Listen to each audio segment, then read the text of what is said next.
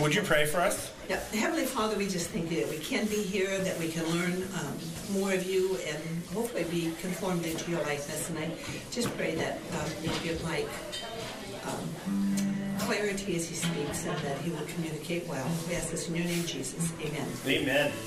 Yeah, have you guys ever done a class on just the doctrine of Scripture? No. No. Is that what we're doing now? What's that? What are we doing? Well, we're going to do like an Old Testament survey.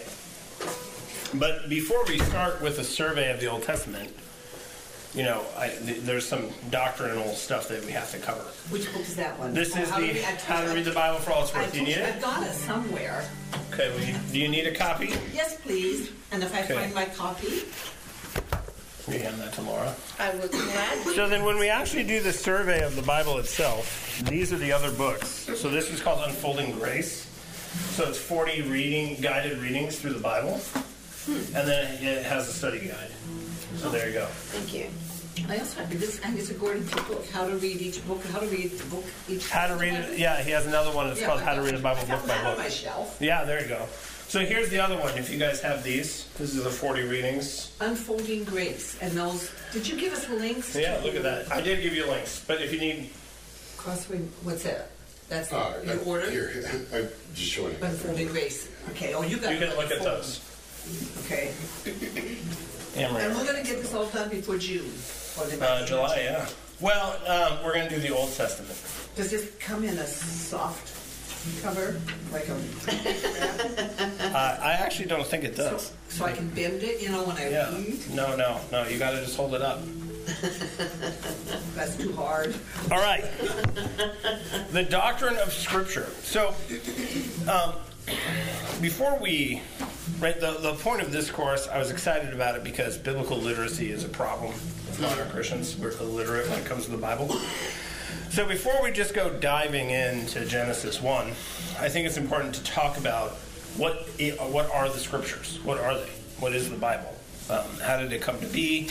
It's a myth. We It's learned a that myth. Yes, it's a myth. Be nice. I know, I remember that. So we want to understand uh, what Scripture is on Scripture's own terms, and and this this is going to be um, something that we come to understand is a circular argument. There's a circular argument when it comes to the Scriptures. How do we know that they are the voice of God? Because they tell us so. Okay, and then people say, "Well, wait, wait a minute, whoa, whoa, whoa," and and I just want to point out right out of the gate that this is um, this is the way it is, and it has to be this way because it's it you know it's self evidently the, re- the self revelation of the living God. Okay, and there's there's no way to judge right whether that is true or not. Sim- You either receive it or you don't. Right. Um, and so, if anyone ever says to you, well, "Your argument about Scripture is circular," you say, Say, "Yes, "Yep, it is." yeah, Amen." Um, and it has to be.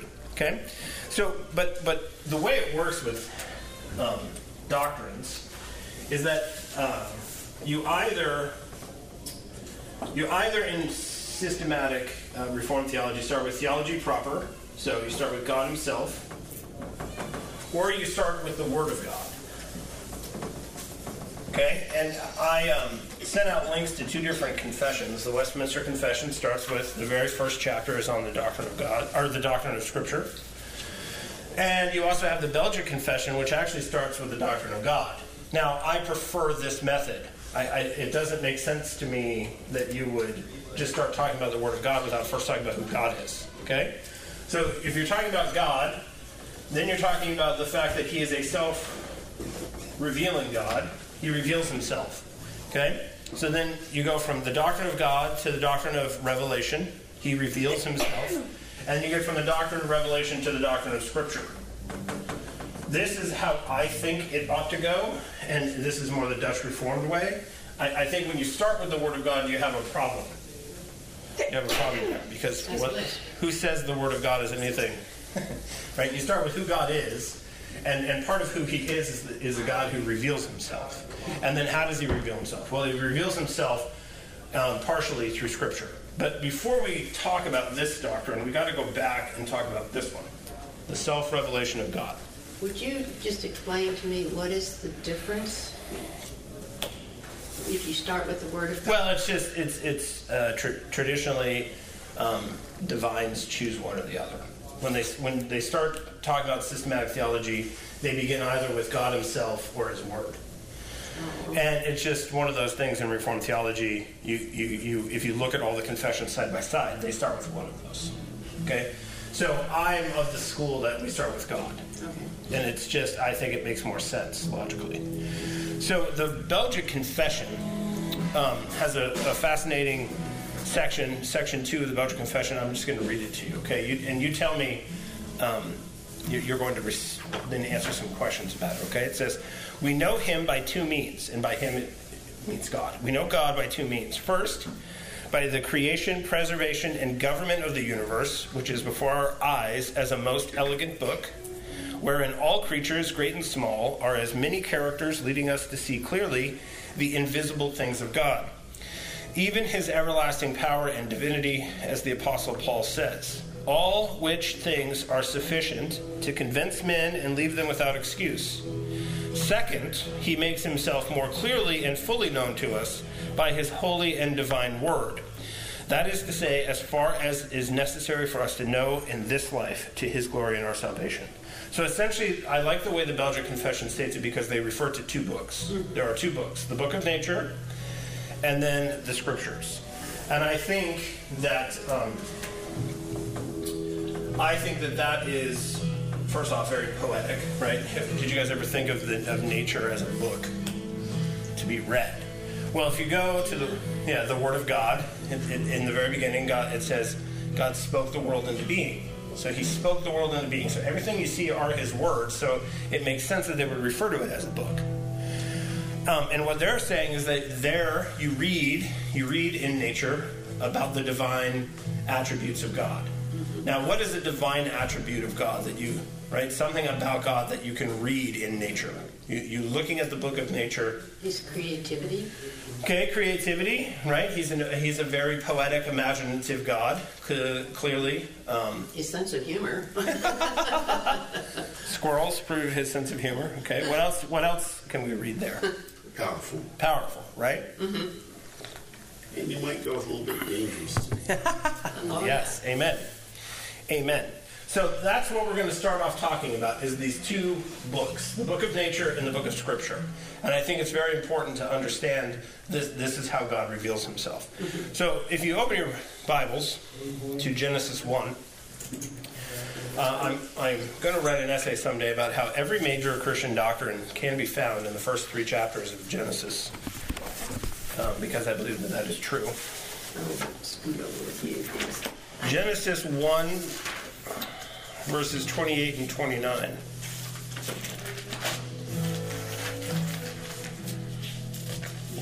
Twenty-eight and twenty-nine. Okay, this is what it says. It says, "And God blessed them, and God said to them, Be fruitful and multiply and fill the earth and subdue it, and have dominion over the fish of the sea and over the birds of the heavens and over the, every living thing that moves on the earth." And God said, and I'm, I'm going to stop there.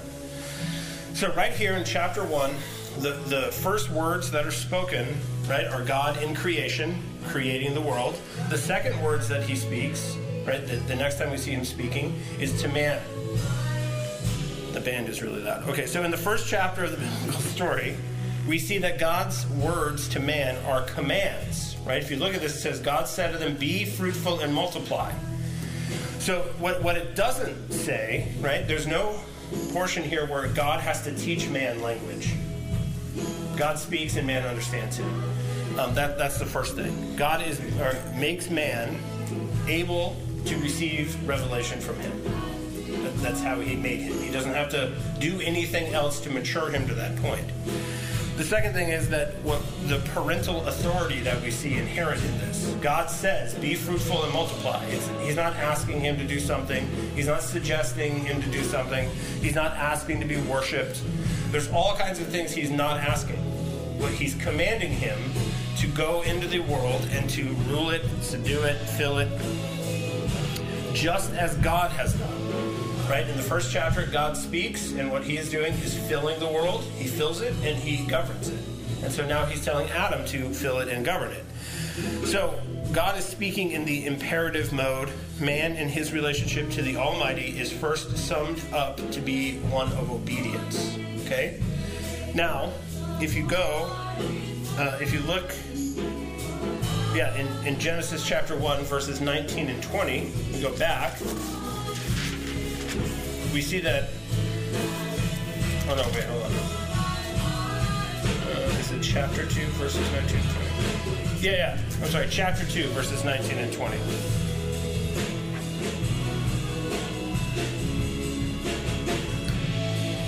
Somebody want to read those for us? Now, out of the ground, the Lord God. You're gonna have to. I'll just read it because it's really it's loud. Now, out of the ground, the Lord God had formed every beast of the field and every bird of the heavens, and brought them to the man to see what he would call them. And whatever the man called every living creature, that was its name. The man gave names to all livestock, and to the birds of the heavens, and to every beast of the field. But for Adam there was not found a helper fit for him.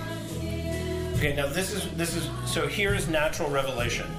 Adam sees all the animals, and he and by observing the book of nature, it is revealed to him that he is missing something. Okay, he only comes to know this by observing nature. And this actually is before God speaks commands to him. So you see that, that, that both books of, of God's revelation, nature and scripture, are there in the first chapter of Genesis. And man is learning about God and his expectations because he knows that he is missing something. So then he receives a wife, and then he receives commands about what to do with that wife. Okay? Here's a helper, and then he's told how to use the helper. And he, he comes to find out that he has a helper by looking at animals. And, and this is how the two books of God's revelation are supposed to work. It's right there in the first chapter of Genesis. Okay, so if you That's the one. Choice of words? How to use her properly, the proper use of you a woman. use, use her. Like Yeah. gonna, that's very negative. Well, no, but in Romans it says that men don't give up the proper use of a woman. It says, and so what is the proper use of a woman? Well, a proper use of a woman, Laura, is to is as the weaker vessel. You receive this gold, and, and it is to make a crown. Okay, that that is the proper use of a woman is to make a crown. And so don't just don't be offended by that choice of words. You have to have the whole syllogism laid out before you, okay? But Paul talks about the proper use and the improper use of women, of men, of nature, and I think that what we have is we, we don't want to talk about it this way, and that actually is a problem for us. Um, we were just having a discussion yesterday. I observed a woman that I, my opinion of her was that no one knows what her proper use was. Right? She's she's being misused. She she's out. She she doesn't know what she's for, and people don't know what she's for. And I think in Genesis, Adam learns this by looking at animals. Okay, he sees the, the, the joy, he sees the fun, he sees them prancing around, he sees all the fun that they're having, and he thinks that something is missing in his life. Then he receives her, and then God says, Okay, now, now that you have your helper, now I can tell you. So he, he can't even receive God's special revelation until he first has Eve by his side. Okay? He's not even prepared to listen to God and his commands until he has Eve by his side. I think that, that we could go off quite a bit on that. Okay, so turn to Psalm 19. Psalm 19. And we're going to look again at the, these two books that we're given.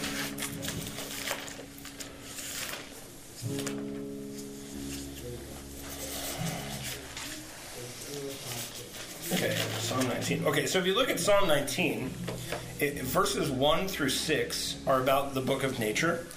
And then the second half of the Psalm, uh, 7 through 11, especially, is about the book of Scripture. Okay, so here, here again, this is where this idea comes from in the confession about two books. So I'm just going to highlight a few things. Okay, we're not going to read the whole thing. In verse one, it says, "The heavens declare." Okay, the glory of God. Uh, it says, "Proclaim." It says, "Day to day pours out speech. Night to night reveals knowledge." Um, there is no speech nor are there words whose voice is not heard. The voice, their voice goes out through all the earth, and their words to the ends of the world. So, what I'm doing is highlighting the revelatory portion of this. Right? You look at the sun, you look at the glory of the heavens, you're looking at the book of nature, and what you can read there is a proclamation about who God is and what He intends, uh, how He intends to use the world. What is it for? Okay, what, what, what is man for? What is the world for? It's to be fruitful, to rejoice, to receive. Okay, then you look at the second book, starting in verse 7, And, and what do we see there? It says the law of God, the precepts of the Lord, the fear of the Lord, the rules of the Lord.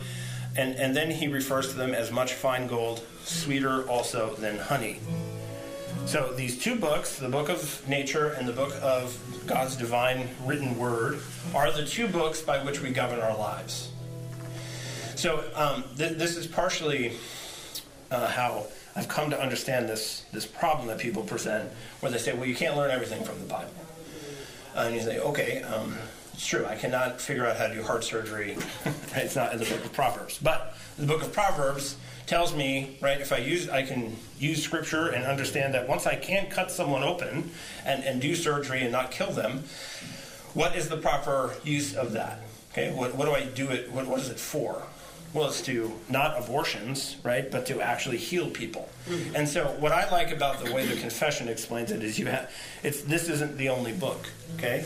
Uh, all all of all of the things that we learn, right, about cars and combustible engines and how to make um, plastics, right? This is man going out in the natural world and reading there things that that are that he learns about taking dominion of the world. Okay, somebody figured out the mathematical equation for lift so that an airplane can take off and travel from one destination to another destination. We read that there.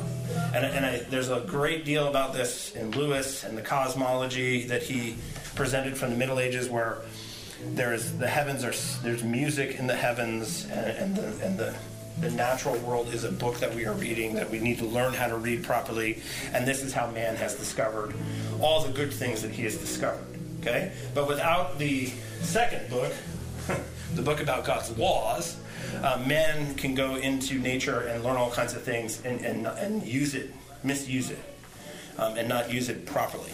Okay any questions? Okay how many books of revelation are there God's self revelation, how many books are there? One. Two. Oh, I don't know. I thought you were talking about scripture. No, no. Scriptures are there. In, in, when, when it comes to the doctrine of self revelation. Okay, not revelation, listening carefully. no. So the doctrine of self revelation, how many books are there? Two. Two. Okay.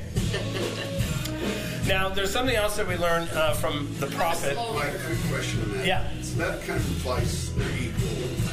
I go with scripture of 90, 10, or Well, they are equal, but one is in one is not sufficient to teach us about salvation, which we're going to come to. Okay, they but but what's important is I'm going to say they are equal, I, I, and not everyone would agree with that within the Reformed world, but I, I believe it's perfectly orthodox to say that they are equal. That one is not sufficient for salvation, which we'll come to. Okay, now turn to Ezekiel chapter two.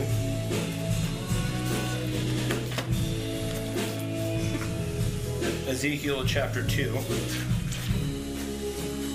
Verse uh, verse 8 through 3 3. 833. No, chapter 2, verse 8 through chapter 3, verse 3. Oh. That's the kick drum. Again, I'll, I'll read this, okay? So, this is the call of Ezekiel. So, this is how a prophet is called. Okay, beginning in verse 8. It says, But you, son of man, hear what I say to you. Be not rebellious like that rebellious house. Open your mouth and eat what I give you. And when I looked, uh, behold, a hand was stretched out to me, and behold, a scroll of a book was in it. And he spread it before me, and it had writing on the front and on the back, and there were written on it words of lamentation and mourning and woe. And he said to me, Son of man, eat whatever you find here. Eat this scroll, and go speak to the house of Israel. So I opened my mouth, and he gave me this scroll to eat. And he said to me, Son of man, feed your belly with this scroll that I give you, and fill your stomach with it. Then I ate it, and it was in my mouth as sweet as honey. Now, in order for Ezekiel, he's, he's being called to be to the office of prophet. But before he can go and speak to the nation, he first must receive the word of God himself. And we see that this scroll is nourishing. It's full. It's written on the front and the back. He can discern lamentation, mourning, and woe. He can read it. It's clear. It's not confusion. It's not written in the angel of the, or the language of the angels, um, or some language that man cannot discern. And he does eat it, and it goes down into his belly. It fills him. It is nutritious, and it is as sweet as honey. And that's what it was talking about in Psalm 19. This is what the Word of God is. So it is something to be eaten, right? Jesus said, "Man doesn't live on bread alone, but by every word of God." It is food, and if you are going to feed others, you first must feed yourself. Okay. And I think part part of this class, part of biblical literacy, the point of being uh, good at reading the Bible and understanding it is so that you can feed it to others. Right? You, the, the job of the, the church leaders is to equip the saints for the work of ministry. And, and what is the work of ministry? It's feeding one another the Word of God. And you can't do that unless you yourself are eating it, and, unless it's nourishing and clear and filling, and, and you're getting out of it what you're supposed to. Okay, any questions? Okay, so now we're going to go back to the two books for a second. And Westminster Confession, chapter 1, section 1, reads this is what it says. It says, Although the light of nature and the works of creation and providence do so far manifest the goodness, wisdom, and power of God, as to leave men inexcusable, yet they are not sufficient to give that knowledge of God and of His will which is necessary unto salvation. Okay? So we can read in the book of nature all kinds of things about God, but what we will not read there is His name. Okay? He, he is revealing, it's, it's like watching a person, um, like observing a person from a distance. If I'm people watching at the fair, I can learn a great deal about a person, but merely by observing them from a distance, I cannot learn their name. Okay? Yes, it's like stitched on there. Okay, yes, there are exceptions to every metaphor. okay, unless somebody standing there calls out to them, right? No. Right, but I can't just watch a person and figure out their name. So as I'm watching nature and I'm learning about God and I'm learning about what kind of um, deity he is, that he exists, I have no excuse to say he doesn't. What I will never figure out is that his name is Jesus, right? The one who saves. I, I will not know him as Yahweh. I, I can't. I can't discern that and, and I think this is this is the protection when it comes to, to trying to elevate nature as much as I'm trying to. You've right, it only goes so far, and then it's not going to get you there. You're not going to figure out that Jesus dies for your sins by looking at, at the forest. okay. so so that's very important to remember, and th- and this is why they they call this the scripture special revelation this is natural revelation. This is special revelation. And the reason it's special is because you, there are things that you can learn only there. Okay? I can learn things, the same kinds of things I learned from the book of nature in the book of Scripture, but there are things I, I can only learn in the book of Scripture. Does this make sense? Okay. So, uh, uh what's really important then, we're going to go on here, is that it is um, the voice of God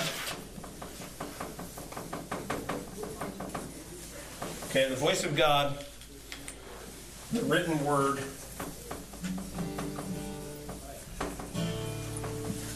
the written word. Okay, so in between here, right here, is the apostles and prophets. So it, the, the written word is the voice of God, but there is there is a, a mediation that and through which it occurs. There's a there's a men were used to write down the scriptures. And, and this is what the confession goes on to say. Okay, and, and I'm going to just continue reading in the Westminster Confession. It says, Therefore, please the Lord at sundry times and in divers manners. Okay, that, that automatically I got to stop and explain that. At sundry times and divers manners, uh, at, at various times and in various ways. That's essentially what that means. At sundry times and divers divers manners to reveal himself and to declare that his his will unto his church and afterwards for the better preserving and propagating of the truth, for the more sure establishment and comfort of the church against the corruption of the flesh and the malice of Satan and, and of the world, to commit the same wholly unto writing, which maketh the Holy Scriptures to be most necessary, those former ways of God's revealing his will unto his people being now ceased. Okay, so I'm going to go back and let's just. This is why the Word of God was written down. It was written down for preserving and propagating the truth to establish and comfort the church against the corruption of both the flesh and the malice of Satan, to commit the same wholly unto writing, which um, which maketh the holy scriptures to be most necessary. Okay, so the word of God establishes the church. The church does not establish the word of God. There's a reason they said this. And the reason that they said this in the confession is because the Roman Catholics say that they are the ones who determine what Scripture is and is not, and how it's interpreted. And the Protestant said, well, excuse me, okay, the Word of God establishes the church, okay, and, and Scripture interprets itself. Okay, when, when you're, so who wrote it? God, by the Holy Spirit. When we're reading it, how do we come to understand it? The Holy Spirit. The same one who led the men in writing it is the one who leads us in understanding it. Okay, it is self revelatory. That's what it means. It, it there's no, we don't stand over it to judge it. We don't stand over it to measure it. we come to measure other things with it. Okay, now all of this stuff that I've talked about in the confession is found in Scripture. So we'll turn to Hebrews chapter 1.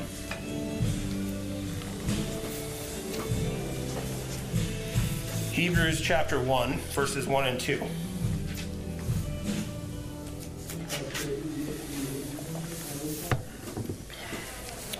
And this is what it says. It says, Long ago, at many times and in many ways, God spoke to our fathers by the prophets, but in these last days he has spoken to us by his Son, okay, who he, whom he appointed the heir of all things, through whom also he created the world.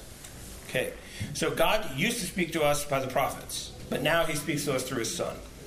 And, and what they're, what they're um, the distinction there is between the Old and New Testaments.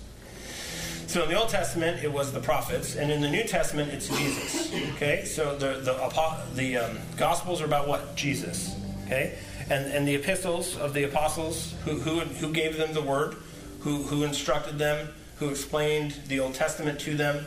The, and we don't understand that the after the Gospels, the rest of the New Testament is really a commentary on the Old Testament and a commentary on the Gospels. That's what they're doing. They're explaining what they mean and it's and and as we learn from the gospels themselves they all learned how to do this from jesus himself. He is the one now who's guiding us in understanding what the word of god means okay? But he used to talk to us in all kinds of ways at all kinds of times to the prophets. And you go back in the old testament you see it's true right? God god appears to eli god appears to samuel god appears to moses god appears, like, he comes to ezekiel he feeds him this scroll. So he's constantly going around revealing himself to these people well, now it's through it's in the New Testament era. It's through Jesus. Okay, so Romans chapter fifteen, verse four. Romans fifteen, verse four. This is what it says. It says, "For whatever was written in former days was written for our instruction, that through endurance and through the encouragement of the Scriptures we might have hope." Okay, so what was written in former days, he's talking about the Old Testament, was written down for our instruction so that we would be encouraged and have hope. So uh, Augustine called the Jews the book uh, bookshelf people. They, they were they were a bookshelf people. So as they went, they, they carried forth the scriptures from, and, they, and they protected them, they guarded them, they, col- they collected them, they edited them, they, they did all the things that we needed so that they could hand them down to us for our instruction and for our encouragement. Okay. Now I'm going to skip to 1 Peter, and I'm just going to read this large section here from, from chapter 1 of that. So just this this is tells us a great deal as, as well about the scriptures. It says, Concerning this salvation, the prophets who prophesied about the grace that was to be yours searched and inquired carefully, inquiring what person or time the Spirit of Christ in them was indicating when he pre- predicted the sufferings of Christ and the subsequent glories it was revealed to them that they were serving not themselves but you in the things that have now been announced to you through those who preach the good news to you by the Holy Spirit sent from heaven, things into which angels long to look. Now, what I like about this is it, it tells us that the Old Testament was written and they themselves did not understand what they were writing. So, so David sits down and David says, "You know, I've, been, I've had a really difficult time lately, and I'm going to write. A, I'm going to write a song about it." So he sits down. and He writes this powerful song that later are the very words of Christ on the cross. Okay, and David, I do not believe, realized what he was doing. He didn't understand it. Right? He's writing down things, and he thinks he's talking about some king in the ancient Near East, and, and, and events happening in his, his life not realizing that what he's actually talking about is the Lord Jesus Christ. And, and I think it's a very powerful statement that, that we are able to look into things that the writers themselves did not understand and that the angels long to look in and don't understand.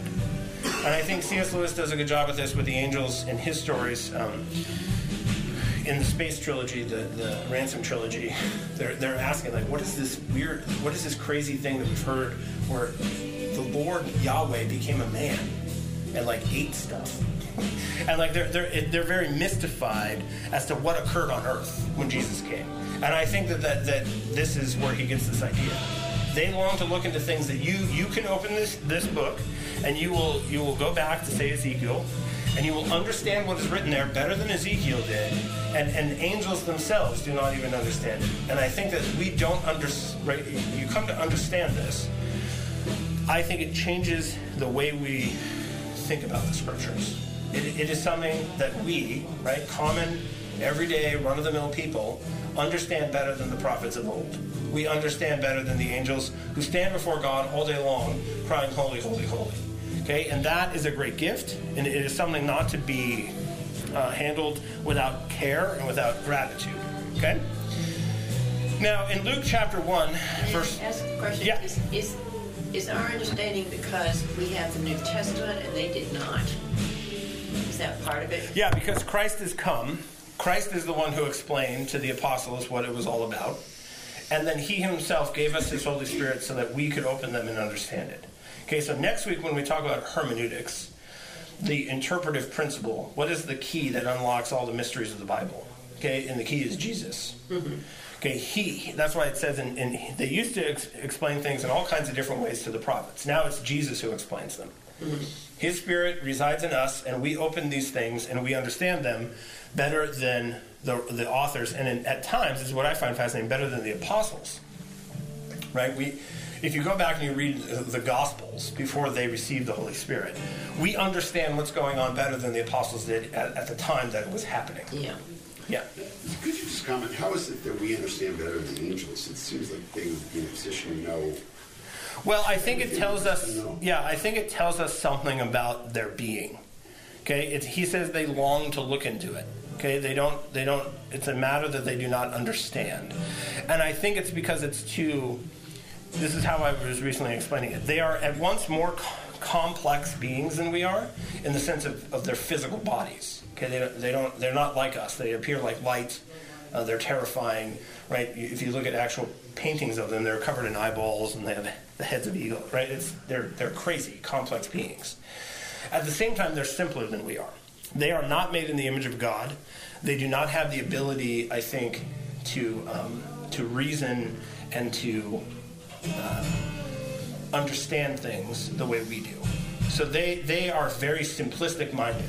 Their their job, they go to and fro, obeying God, and that's all they care about. Right? It's not complicated for them. They don't need an explanation. Like the, the angels don't get together in heaven and have one of them preach to them about understanding the Word of God better. God merely says, "Go to earth and do X," and they go, Gabriel comes and tells Mary that she's having a baby, and then he goes back before the throne of God. He's very simplistic even though he's more complicated than we are in being. Does that make sense? Yeah, thanks. That. So I think, yeah, they, they sit down with the book of Romans and they're like, what do, what do you mean, Paul, that you do things that you don't want to do? I think that's too complicated for them. They think, well, God said it, and so you do it. And I think that that's something that most They people. don't have our choice, I guess. Yeah, they don't have the ability to make decisions. They don't have the ability to think for themselves. I, I mean, I think that they, they are created without that function. Except, Well, they did, they did have a choice at the beginning. Or, yes. Yes, they were given a choice so once once. they made that choice, Thinking then they were set in that path.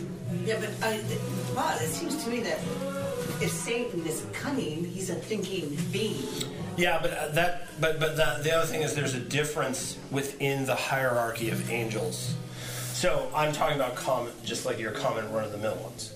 So the archangels, or the the, uneducated one, yeah. right? Well, I mean the council of heaven. High school dropouts. right? the ones who didn't quite make it through the college of Eden. No. So I mean, so there's there's you know seraphim and cherubim. We know that. But then there's also what they call the council of heaven. And, and this, we're not going to get too far into this, but um, this, these are deep waters. Joel explains this better than I do. Um, but but there there is, at say the start of the book of Job, there, Satan is there, and he clearly is functioning different than, say, the angels in God's throne room. The angels in God's throne room are just about singing his praises and obeying his word. Satan, you're right, is different somehow. Where he said, God says, "Well, what have you been up to?" He goes, "Well, you know, I've been kind of going around uh, doing stuff." And then he says, "Well, have you considered my son Job?" And Satan's like, ah, "Why would I do that?" Right? So he's conversing with God in a somewhat different way. I think when Michael shows up in Ezekiel as well, he explains things in, in a different way. But those are the council of heaven angels. They're like the higher angels, not, not the run of the mill. Like every time they talk about the throne room of God and there's these angels there, they are very simplistic beings. They Sort of like a dog. You say come, the dog comes, and you say go, the dog goes. Or yeah, sit down. yes, You have yeah. the brain of a dog. That's pretty good. And if you think about it, Lau- Laura's very skeptical. Well, uh, You teach a class on anything, and Laura will be skeptical about stuff. devil's advocate. Well, it's true, but I mean, so, but then even when you talk about Satan, um, there is something to the revelation of God in the Old Testament, and the fact that he's hi- he's clearly hiding things. Well, why is he hiding things? He's hiding things because what he doesn't want is Satan to figure them out. He, he there's mysteries in the scriptures because he's trying to not reveal his plan because the enemy has access to his plan. At the same time, if Satan is so smart and so clever and so cunning, how is it that he was he so completely misunderstood who God is and what he was going to do? So so my, my whole thing is there's there there is a hierarchy amongst the angels, and there are just common run of the mill angels, and they are more simplistic than we are. And I think even Satan looks at the Gospels and longs to understand. I think he doesn't understand them. And I think if he did understand them, he wouldn't be, right? He, he wouldn't have fallen. Um, he wouldn't be. Another thing to consider is that the angels aren't omnipresent. like Yeah. God is, right? And so the universe is very large. Yeah. And so only the angels who were like directly involved with Jesus' life and his ministry would have even seen What was going what on. was going on. So I mean, they they could probably talk amongst themselves or whatever. But there's so many angels all over the world Yeah. that wouldn't have like because we think, oh, it happened on Earth. Why wouldn't they all have known it and seen it and Yeah. experienced it while it was happening? But they could be Right. right. And there's an assumption planet that or, you know, angels out- are- whoever, wherever. Right. That they're all knowing and, and they're everywhere at once. And so they comprehend things like God does, but But it's just not, not true. They're there is a there is a, a, a varying degree of comprehension amongst them. But for the most part, the angels in heaven that serve God, like they come and help Jesus after he- he's been out in the wilderness fighting Satan. They come and they min- administer to him comfort, and, and I think that that's it. They go, they comfort Jesus, they go back to heaven. It's not they don't go wandering around like the fallen angels. Why are they going from people to people, inhabiting things like wandering around? Like it's all very strange how the fallen angels re- are reacting to things versus the angels of God are, are more like um, servants.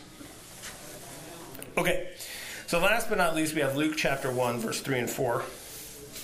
And in that, Luke says uh, in chapter 1, verses 3 through 4, it seemed good to me also, having followed all things closely for some time past, to write an orderly account for you, most excellent Theophilus, that you may have certainty concerning the things that you have been taught. Okay? So, one one of the things that um, we have to embrace is the fact that, because now we're going to talk about how the scriptures were written. Okay? The way inspiration works, people get very confused about this. Okay, so Ezekiel the prophet didn't sit down at a typewriter, um, plug plug into the matrix, and start free free form writing the book of Ezekiel. Yeah, that's not that's not how it works. And I think Luke tells us a little something about how the process actually looked. He interviewed people, he read things, he listened to sermons, he looked up stuff, he collected a lot of information, and then decided what to put in and what not to put into the Gospel of Luke. The Deuteronomistic history is the same thing. There are books that we don't, we no longer have, but the prophets sat down and said, you know what, let's let's make an orderly account of all this stuff. Um, same thing with the Psalter. Okay, the Psalter is taken from several books and it's collected into one thing by the prophets. And so we say, well, David wrote them. Well, okay, David wrote a large portion of them. He didn't write all of them, and he didn't edit all of them. And I think when you start talking about the scriptures were edited, people people get a little uncomfortable. Now, what I don't mean is that there was a like God came down out of heaven with the book of Ezekiel and said, "Here you go, Ezekiel." And Ezekiel's like, "You know what? I think I'm going to mess with this a little bit. The workout seems heavy." Um, that's not what I mean. But some of the prophets, when they're compiling the ancient books of the Old Testament, actually had to sit down and, and decide what to leave out and what. And you see their fingerprints all over the place. You know, they, they. I was just reading in Genesis. They refer to something that happened. That oh, there's um, a grave for Jacob's wife, and it's still here to this day. They say. Well, who wrote that? Moses. Did Moses write that? Who who who adds those little flourishes? Okay. So. Um, yeah, so it's, it's important to understand that the, that the various books of the Bible were written very differently from one another. It's not exactly consistent between all of them, right? Ruth um, is just a straightforward story. The book of Jonah was written by Jonah, and it is just a straightforward story about what happened to him. I, I don't think that that book was compiled out of a whole bunch of right various things that Jonah had, but the book of First and Second Samuel was compiled that way. Okay, a bunch a bunch of sources were used, and they made one final book, and then they received it amongst the prophets, and that's been the book ever since.